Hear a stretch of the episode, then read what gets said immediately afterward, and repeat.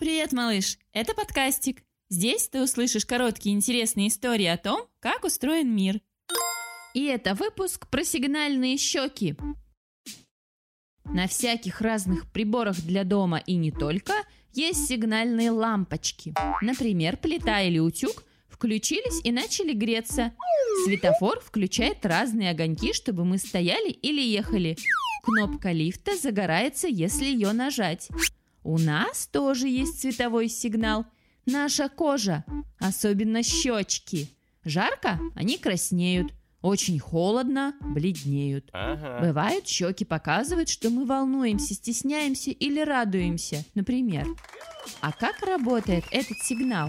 Где нажимается кнопка? Можно не краснеть, если я не хочу? Может, на коже есть маленькие человечки, которые быстро красят красно-розовыми румянами щеки, нос и уши? Кожа на щечках очень нежная и тонкая. Под ней находятся маленькие сосуды, по которым течет кровь.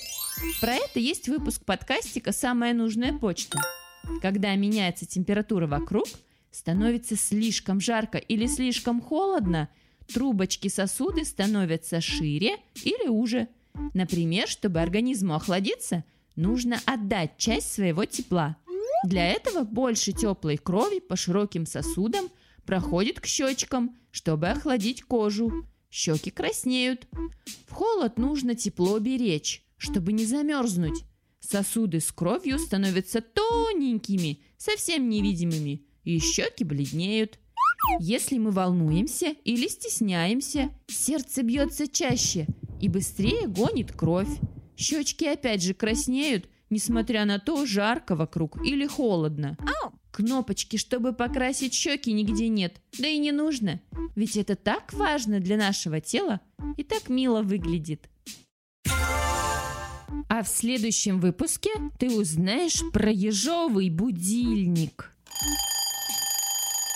А знаешь, малыш, что пока мы спим, по городу Санкт-Петербургу гуляют пышки. Ты не знаешь, кто это? Рассказ о пышках ищи в говорящей книге от подкастика, которую уже можно купить. Подробности на сайте и в Инстаграм. Пока!